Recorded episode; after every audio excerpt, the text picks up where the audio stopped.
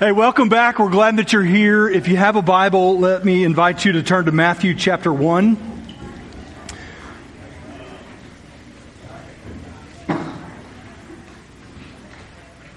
We just finished a series through the book of Acts. It took us two full seasons, uh, just over 50 sermons to cover every word in the book of Acts. And today we start a new series uh, through the Gospel of Matthew.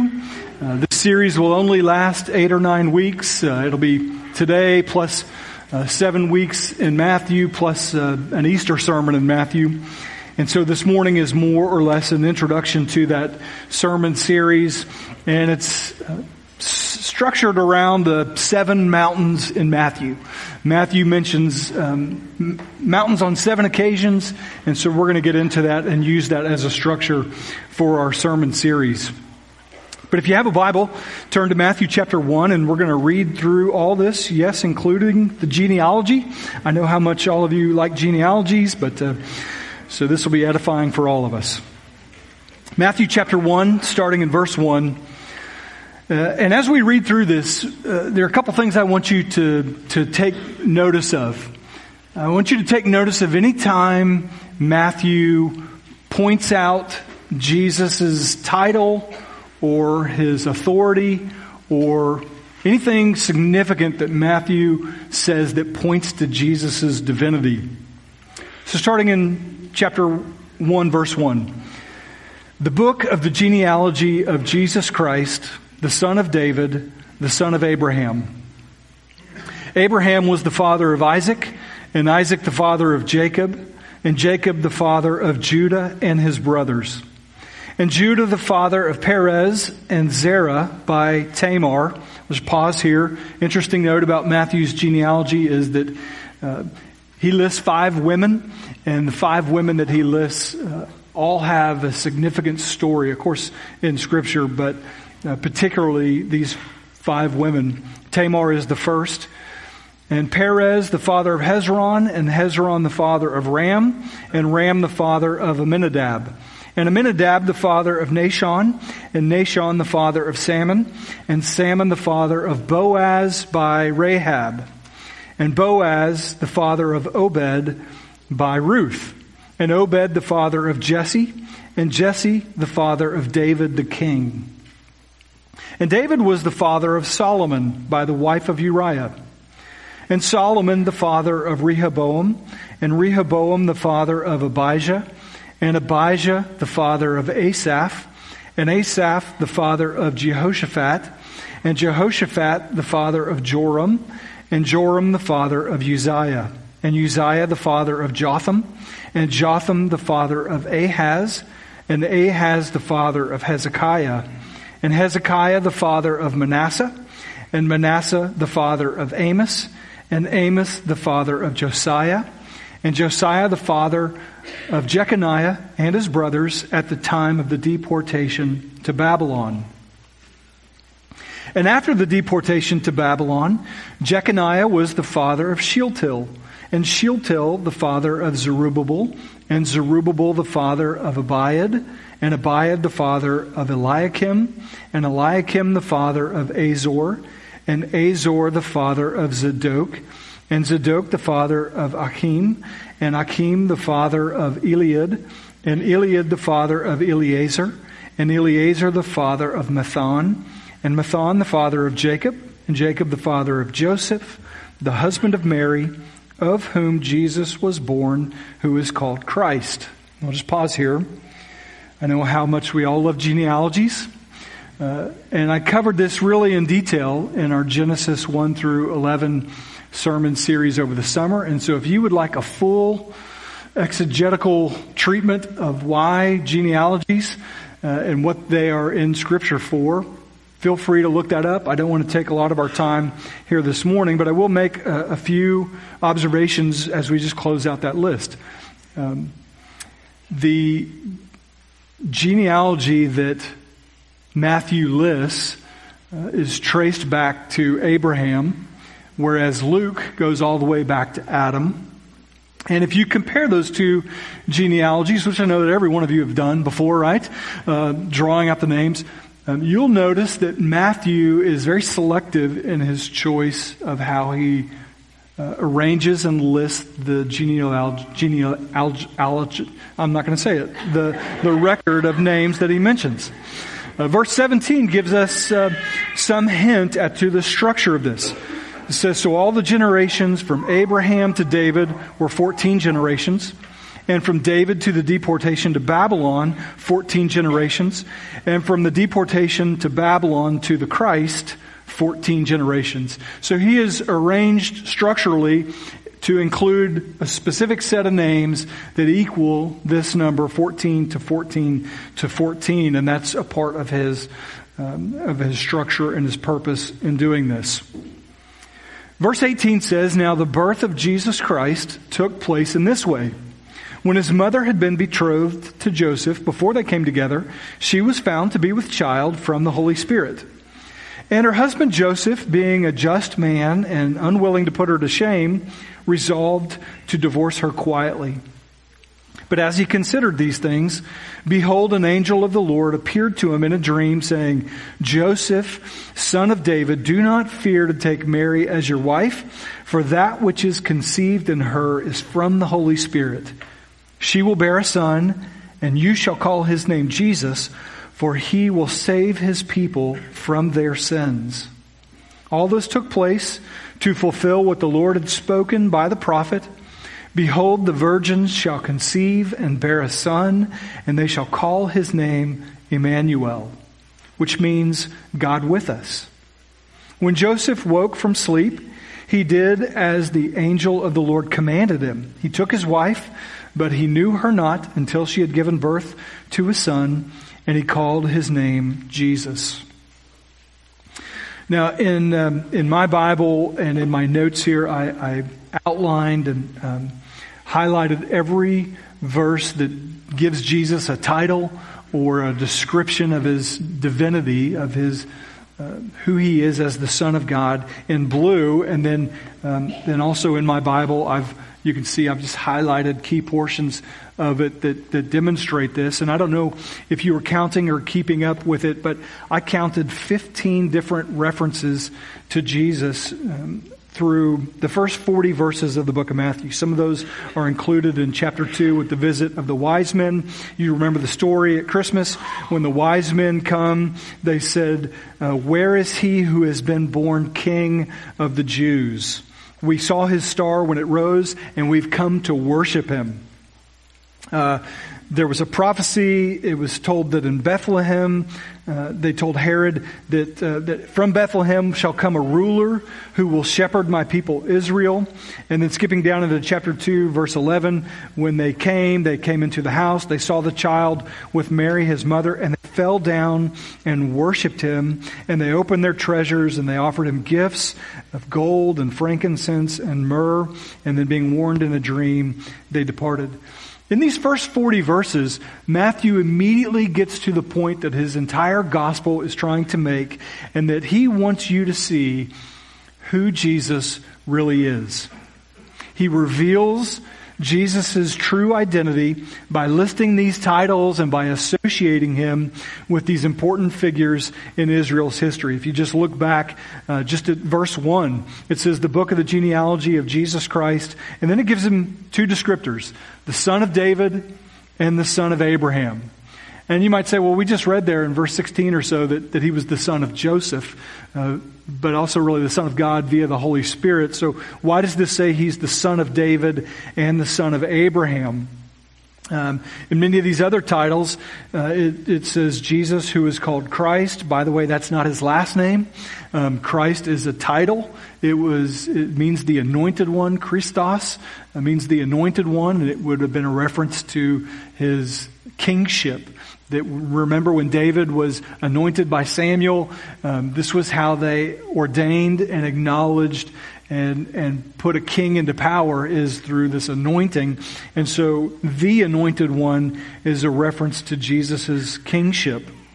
Uh, Matthew uses other titles. He calls him Jesus, which is, you know, in Hebrew, Yeshua or Joshua, which means the Lord saves or the Lord is our salvation. That was the name given to him. Christ, of course, is anointed one, uh, son of David. This is a description of the future coming king that was promised to David.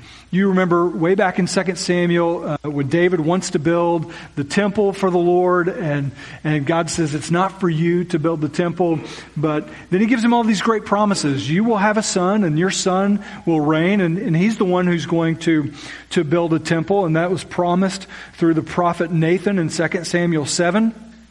And um, and in this covenant, often referred to as the Davidic covenant, um, God makes this unconditional promise to David. And the promise is that from your offspring, there would come from the tribe of Judah a, a king whose kingdom would endure forever. And David didn't have to do anything to get this promise. It was an unconditional promise that God told this to David. And um, it starts with this promise about Solomon, but then it quickly transitions in verse 13 of 2 Samuel. You don't have to turn there. But it says, uh, the promise continues that I will establish the throne of his kingdom forever. And your house and your kingdom will endure forever before me. Your throne will be established forever. So what began as this promise to Solomon to David about Solomon quickly transitioned into something entirely different an eternal kingdom uh, with an eternal heir of David on the throne. And so when it says that Jesus was the son of David, that's the promise that is being referred to. That Jesus is that promised heir, the offspring of David, that would come and would set up an eternal kingdom right away, Matthew wants us to know Jesus is the anointed one, the Christ. Two, he's the son of David. And then he references him as the son of Abraham. And what does that mean? The son of Abraham refers to the promise given to Abraham all the way back in Genesis 22 when God promised Abraham, through you, all the nations of the earth will be blessed because you believed in me. Um, this promise, he said in Genesis 22, 18, in your offspring shall all the nations of the earth be blessed because you have obeyed my voice. So when Matthew picks up these titles in just the first few words of his gospel account, He's telling us that Jesus is the anointed one, that Jesus is the promised heir of the throne of David and his kingdom will be forever. And he's telling us that this will be a blessing to all nations.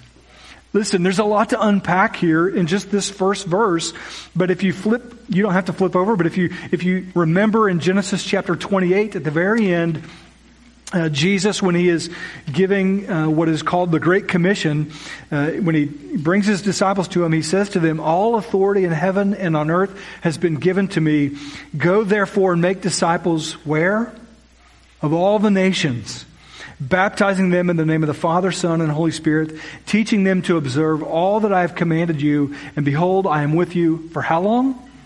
Always to the end of the age. Jesus is starting his eternal reign in his kingdom and releasing it through his apostles. That's where we just spent the last 28 chapters, the last 50 weeks in, in the book of Acts seeing how it started with just 120 disciples in an upper room, and then in the end, Paul is in Rome about to testify before the emperor about the, the, the Jesus the King. This is how quickly the gospel spread in, in about three decades after Jesus' death and resurrection. And so we can see right away in Matthew's gospel, this is who he is. He is the anointed one, the Christ. He's the son of David, that is the, the coming rightful heir of a throne that will be established forever. And he's the son of Abraham who will be a blessing to all the nations. Matthew wants us to know right away who Jesus is and what he came to do. And there are all these titles in there. A few other places in Matthew 1 that we just read. Um, when it says that um, in verse 18, Jesus, his birth took place in this way. When Mary had been betrothed to Joseph, before they came together, she was found to be with child from the Holy Spirit. So Matthew is immediately setting Jesus apart as uh, two things. Number one, not a sinner. Right? Not a sinner. All of us born since Adam and Eve were created, every person born in the natural way, that's all of us, by the way. Um, all of us born in this way were born into sin. Romans 3:23, you know it very well. The Bible says that for all have sinned and fall short of the glory of God. Romans 3 tells us that there is none righteous, no not even one. That you will never be able to one up another human on earth based on your level of sin before God. All of us are sinners, and all of us are condemned, and all of us are unclean, and all of us, none of us possess a righteousness in and of ourselves. None of us are good enough to get to heaven on our own merits. Amen? Amen. Just follow me around for a week and I'll prove that true, even as a redeemed, born again believer in Jesus Christ, right? Um, that, that during this time on earth, that we still are susceptible to sin and temptation and all those things. None of us are righteous. But the fact that Jesus was born how? Conceived by the Holy Spirit means that he did not inherit Adam's original sin. Set him apart. Can you imagine moms? If you didn't have to tell your two year old, right, don't touch that, or, you know, don't pick that up, or did you eat that, or did you pull the dog's tail, or, right, and your kid immediately responds with a lie, or with disobedience, or in some kind of a sinful, naturally sinful uh, way that they automatically know how to break, you know, honor your father, mother, the fifth commandment, and, and do not steal, right? They can take things and do not lie and, and do not covet. I mean, ages one through nine, if it doesn't demonstrate anything for you parents, it is this that kids, that we have all sinned and fall short of the glory of God, right? I mean, it just is apparent for all of us. There is not one of us who has ever kept the law perfectly. You, you don't see in Scripture this balancing idea that if your good outweighs your bad, then God will accept you. There's no grade on a curve. The point is that we are all dead in our transgressions because the standard of righteousness is revealed in Exodus 20, right? The Ten Commandments. The standard of righteousness is Jesus Christ. And so all of us are down here dead in our sins and transgressions.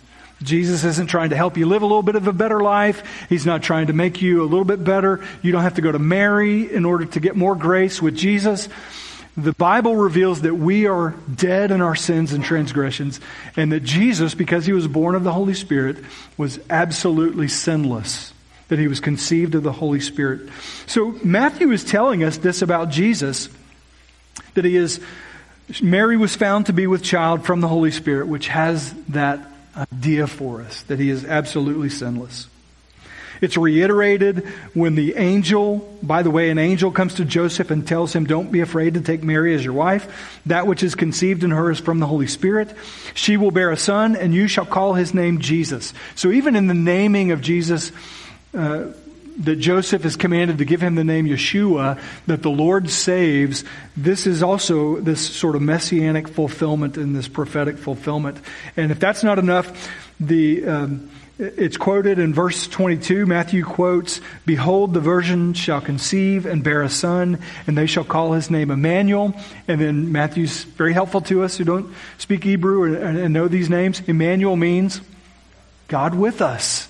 Right? Matthew wants you to know immediately in his first 40 verses, these first 40 sentences, who Jesus is.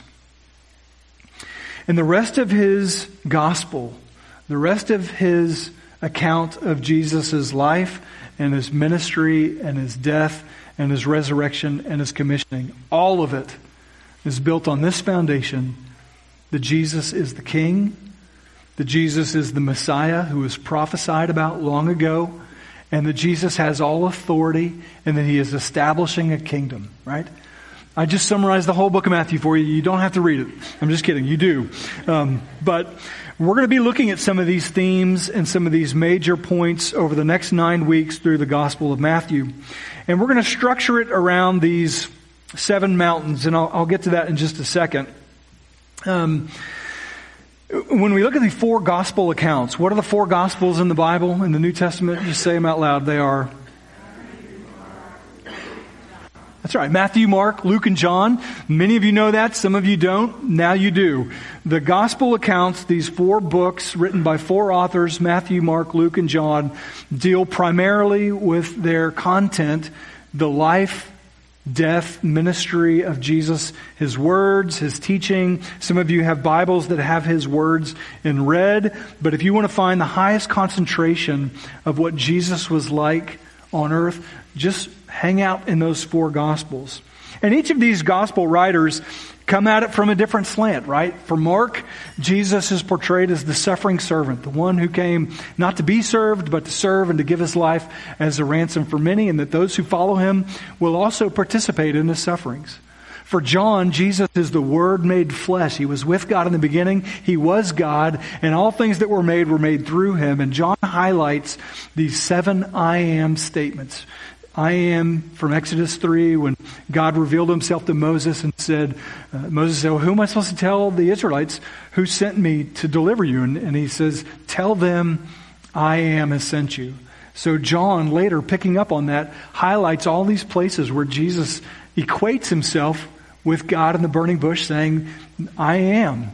I am the bread of life. I am the way. I am the truth. I am the life. All these statements. That's John's slant. Luke, this incredible historian, gives tons of eyewitness details and depicts Jesus primarily as the Son of Man, right? Um, highlighting Jesus' divinity in the midst of his humanity.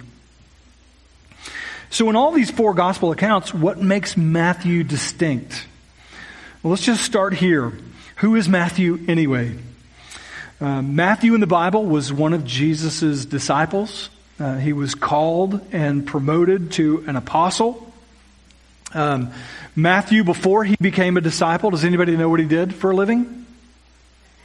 Yeah, he was a tax collector, right? He was a tax collector. He was a, a Jewish person um, who was uh, hired by Rome and the Roman government to collect taxes for them. And what do we know about tax collectors, right? Everybody loves a good tax collector, right? Um, they're everybody's favorite person. Absolutely not, right?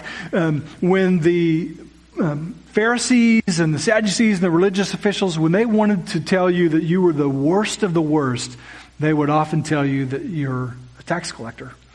Um, matter of fact, Jesus took a lot of flack when Matthew became a disciple he was from the town of Capernaum. Uh, he's also called Levi, by the way, the son of Alphaeus. And um, when, when he became a follower of Jesus, he left his career forever.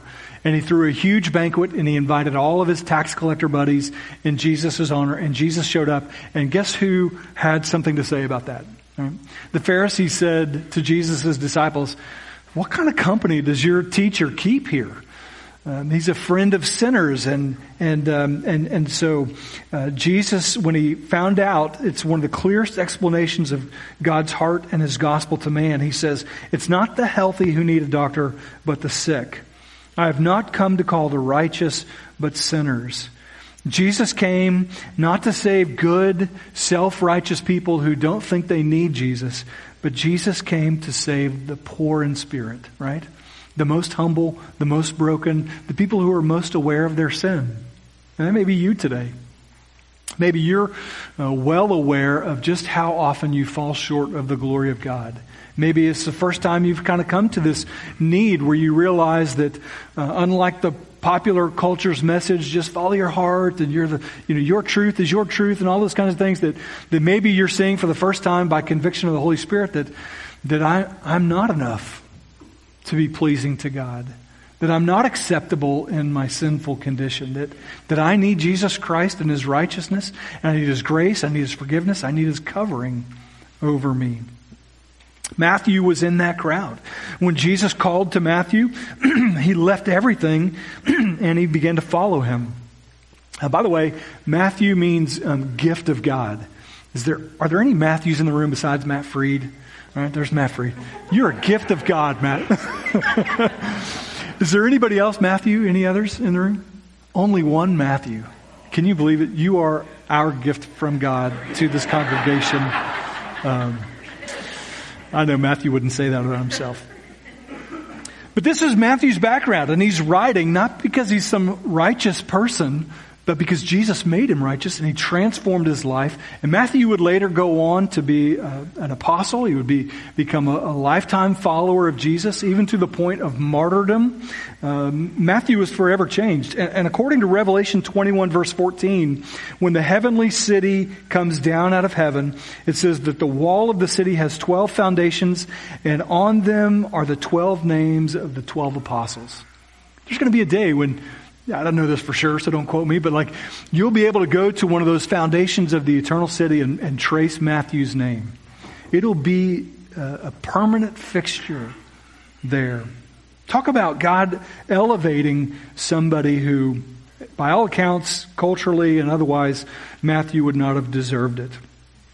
Well, in his purpose for writing, Matthew wants us to see Jesus' divinity. Um, he wants us to see who Jesus is, that he's the king and that he's the Messiah. And he structures his book in that way. Let me just give you a couple of uh, notes from David Platt. He says it's important for you to know that the book of Matthew is an account of good news.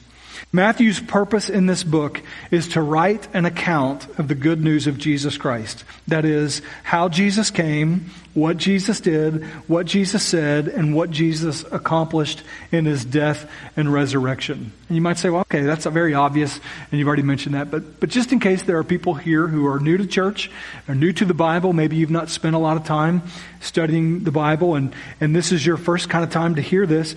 Gospel is a Bible Christian kind of word that means good news. And, and the good news is the message of Jesus. And so that's Matthew's purpose is to show you the good news about what Jesus did and what he accomplished in his lifetime. Uh, a couple things Matthew is not.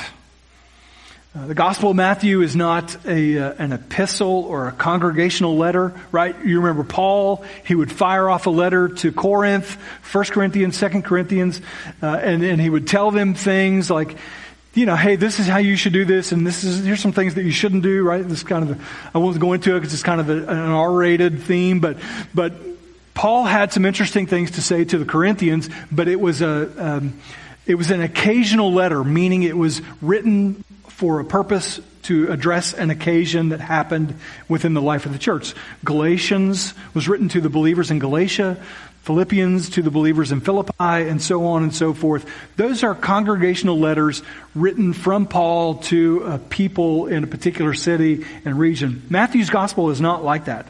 Matthew is writing a general letter to all people to present to them who Jesus is. Second, this is not a comprehensive biography. And none of the other gospels are either.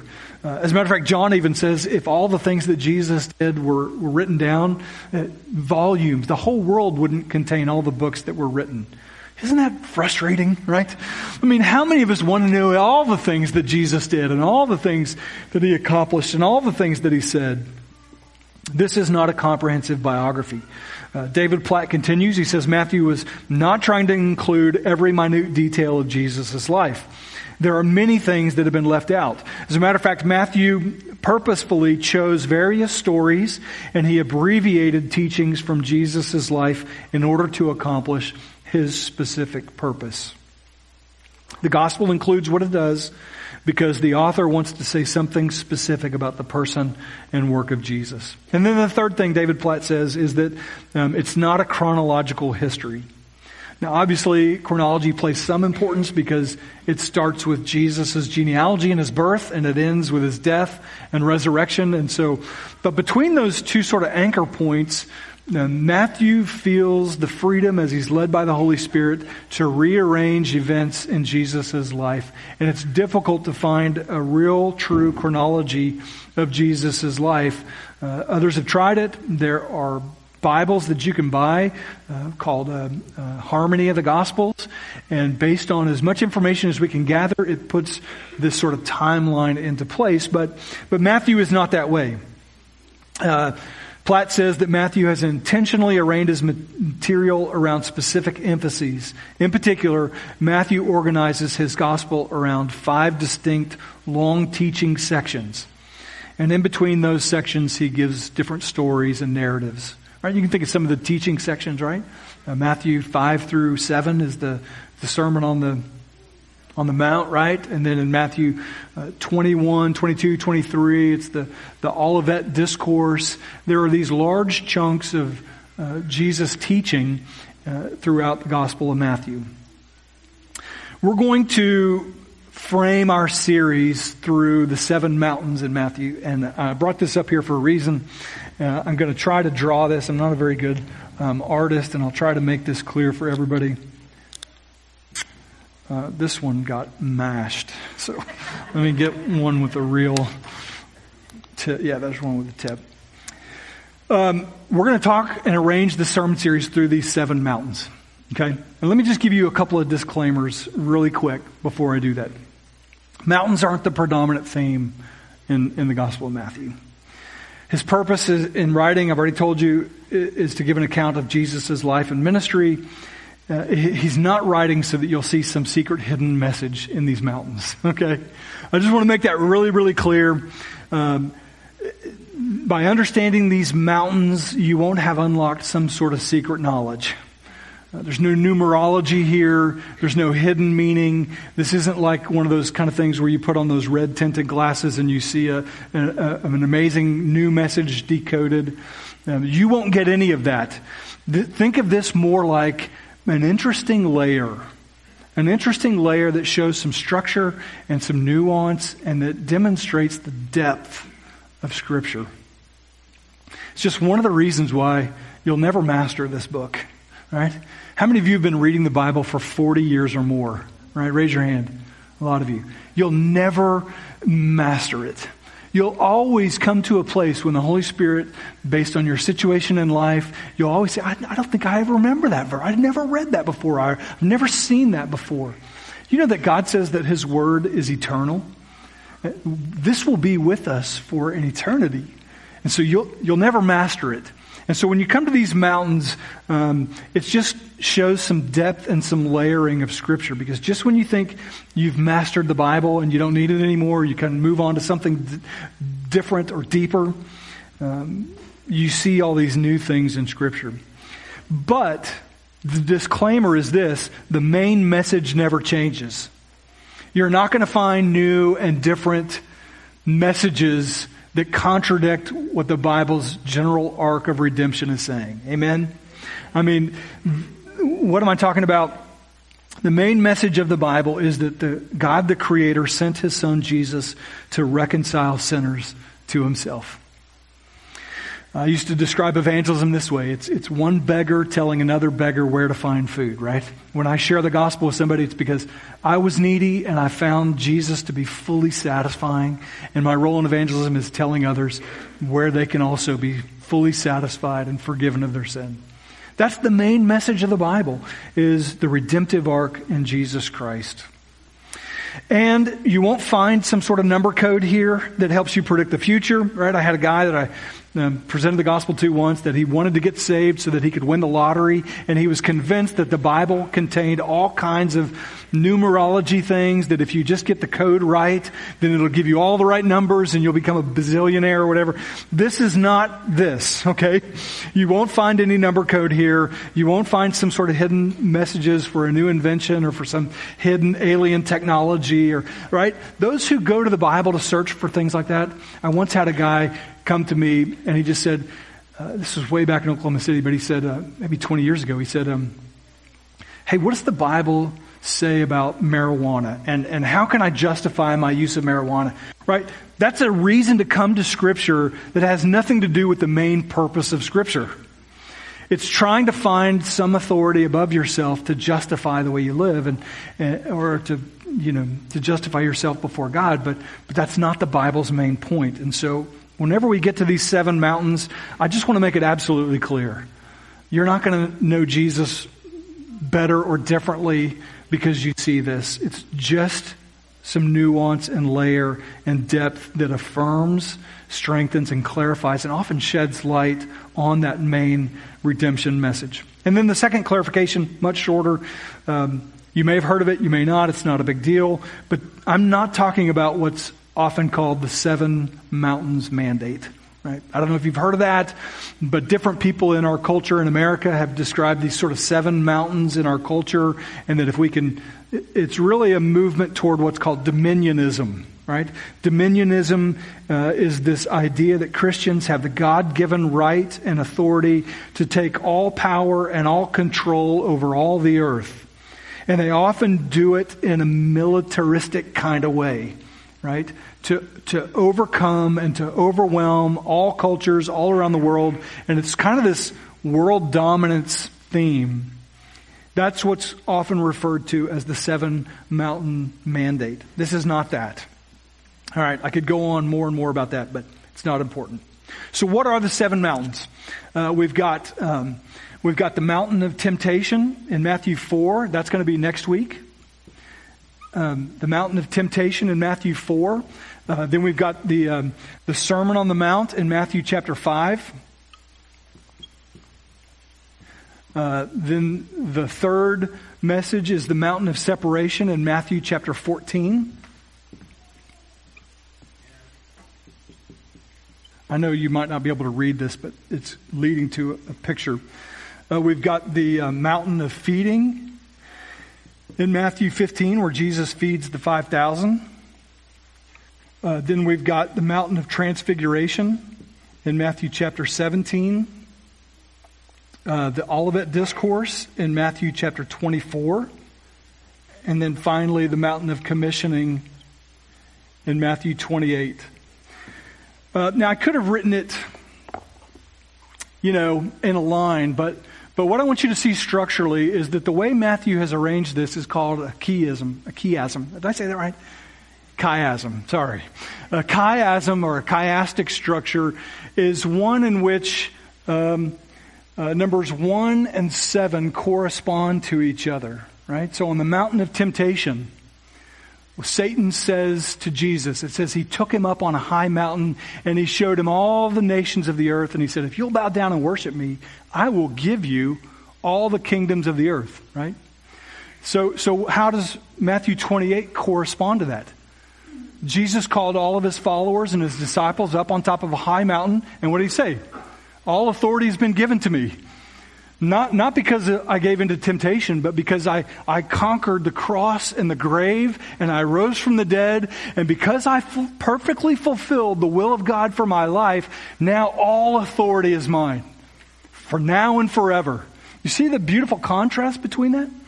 Uh, the, uh, the, the second mountain and the fourth mountain, um, Jesus is describing um, in Matthew 5, 6, and 7, the Sermon on the Mount, all about kingdom values right now. If you're going to follow me, you're going to have to adopt this way of living. He starts with the Beatitudes. Blessed are you if you're poor in spirit, and blessed are you, um, you know, if you. Um, if you're persecuted, and he goes through all these sort of blessings.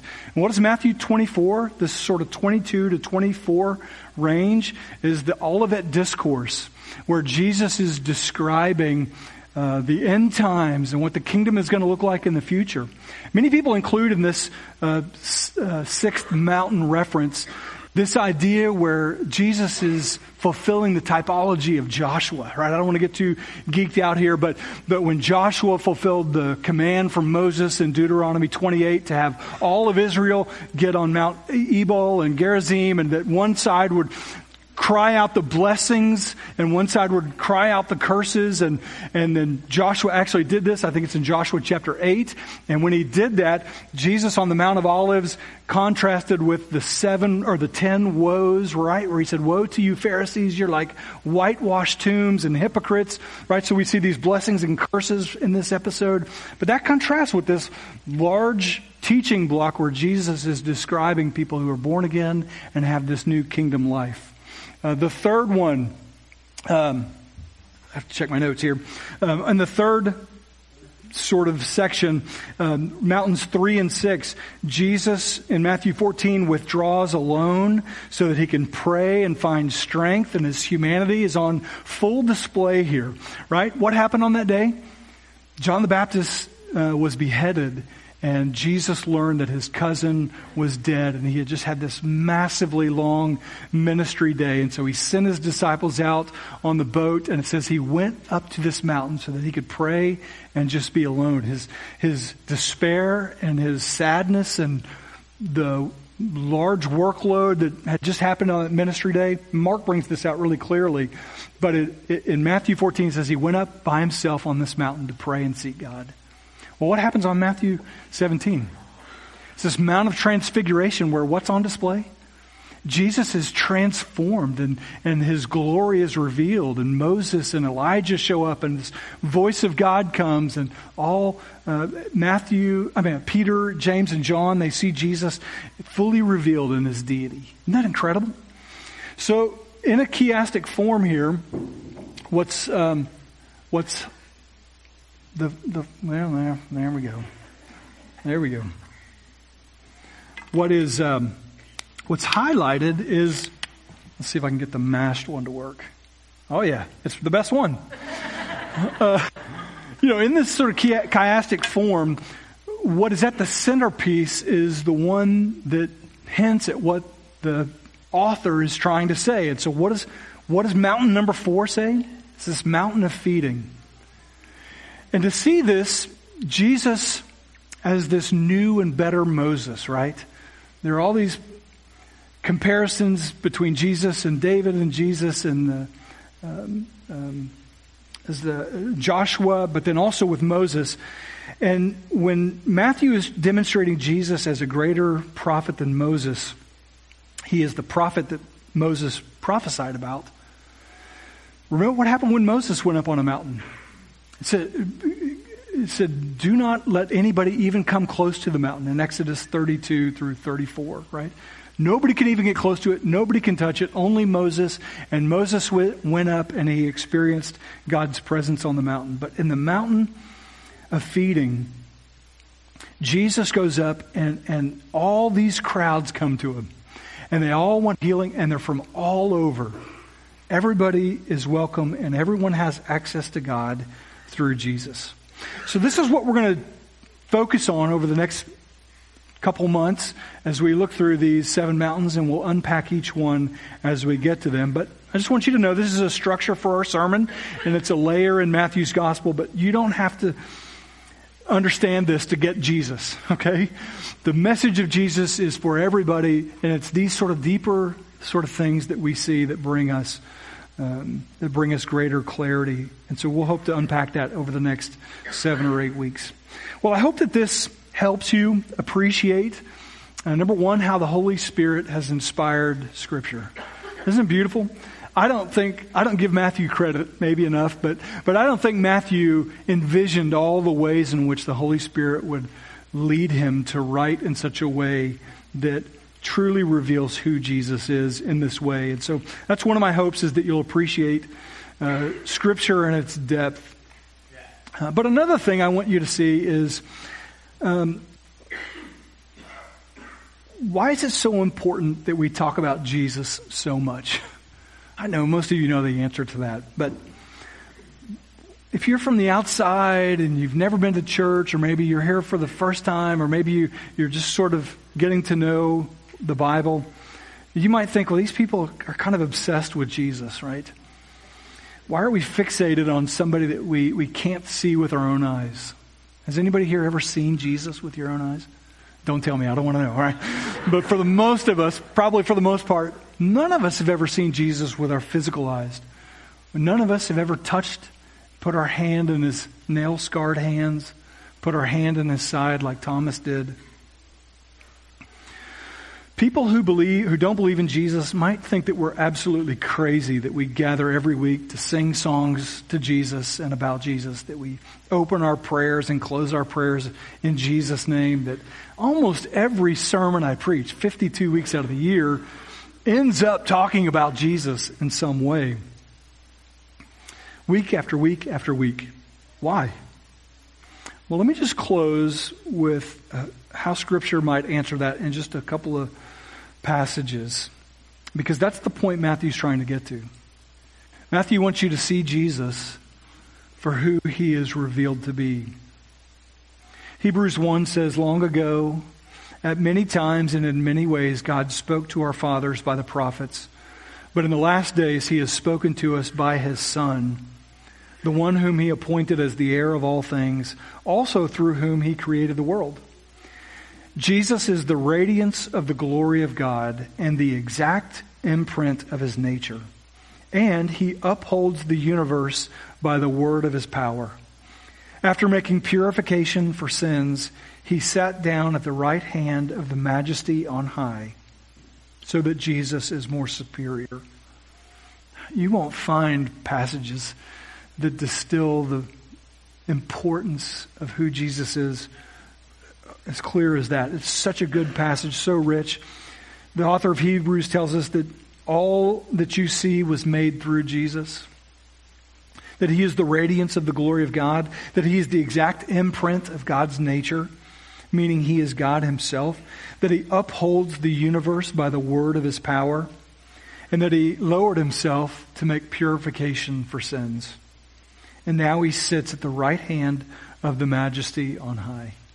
You remember when James, uh, yeah, James and John had their mom ask Jesus, hey, when you get to heaven and you come into your kingdom, can you just make sure that my sons sit on your right and your left? These were positions of power. And the rest of the apostles were cool with that, weren't they? No, they were indignant. They were furious that they would get their mother to ask Jesus to make them. But Jesus' reply is to sit at my right and left is not for, for me to give, but those places have been reserved the right hand of God, when Jesus sits at the right hand of the Father in majesty, there is no higher place than that. Jesus is right there. Uh, 1 Peter 1 says, Blessed be the God and Father of our Lord Jesus Christ. According to his great mercy, he has caused us to be born again to a living hope through the resurrection of Jesus from the dead, to an inheritance that is Im- Im- imperishable, undefiled, unfading, kept in heaven for you who by God's power are being guarded through faith for a salvation ready to be revealed in the last time. And we rejoice in this, even though for now, a little while, you've been grieved by various trials so that your, your faith can be tested and proved genuine. And it says in verse 8, though you haven't seen him, you love him. And though you don't see him now, you believe in him and you rejoice with joy that is inexpressible and filled with glory as you obtain the outcome of your faith, the salvation of your souls. This is why I started the service this way with there's something different when people sing with their with all their conviction, right? Something different when we come together and we worship and and we sing not because the band is great or because the music is great or the singers are great or the sound system or the room or the lights or no, but because this passage, though you haven't seen him, you love him and you believe in him and you rejoice with joy that is inexpressible and filled with glory. Why? Knowing that you were ransomed from your futile way of life that you inherited from your fathers. Not with perishable things like silver or gold, but you were, you were ransomed by the precious blood of Christ, like that of a lamb without blemish or spot. He was foreknown before the foundation of the world, but he was made manifest in the last times for your sake, who through him are believers in God, who raised him from the dead and gave him glory, so that your faith and your hope are in God. I had Colossians 1 13 through 23. It's another great passage. Janine actually read it uh, during the song service, and I told her, I had that too. That God delivered us from the domain of darkness and He transferred us into the kingdom of His beloved Son, in whom we have redemption, the forgiveness of sins. Jesus is the image of the invisible God. You want to see God? Look at Jesus. He's the firstborn of all creation. By him all things were created, in heaven and on earth, visible and invisible, whether thrones or dominions or rulers or authorities. All things were created through him and for him. He's before all things, and in him all things hold together. And he's the head of the body, the church. He's the beginning, the firstborn from the dead, that in everything he might be preeminent. For in him all the fullness of God was pleased to dwell, and through him to reconcile all things, whether on earth or heaven, making peace by the blood of his cross. Are you starting to see why Jesus is a big deal? Why week in and week out, we, we, we don't get over Jesus, right? It's not, you know, if you get into Christianity, you don't like start with Jesus and then move on to bigger and better things. You're consumed by Christ. He is all encompassing and in every way glorious. Who shall separate us from the love of Christ? Shall tribulation or distress or persecution or famine or nakedness or danger or sword? What's Paul saying in Romans there? Despite who he is, Jesus loves you and he holds you and he is absolutely committed to you. He who did not spare his own son but gave him up for us all, how will he not also with him graciously give us all things?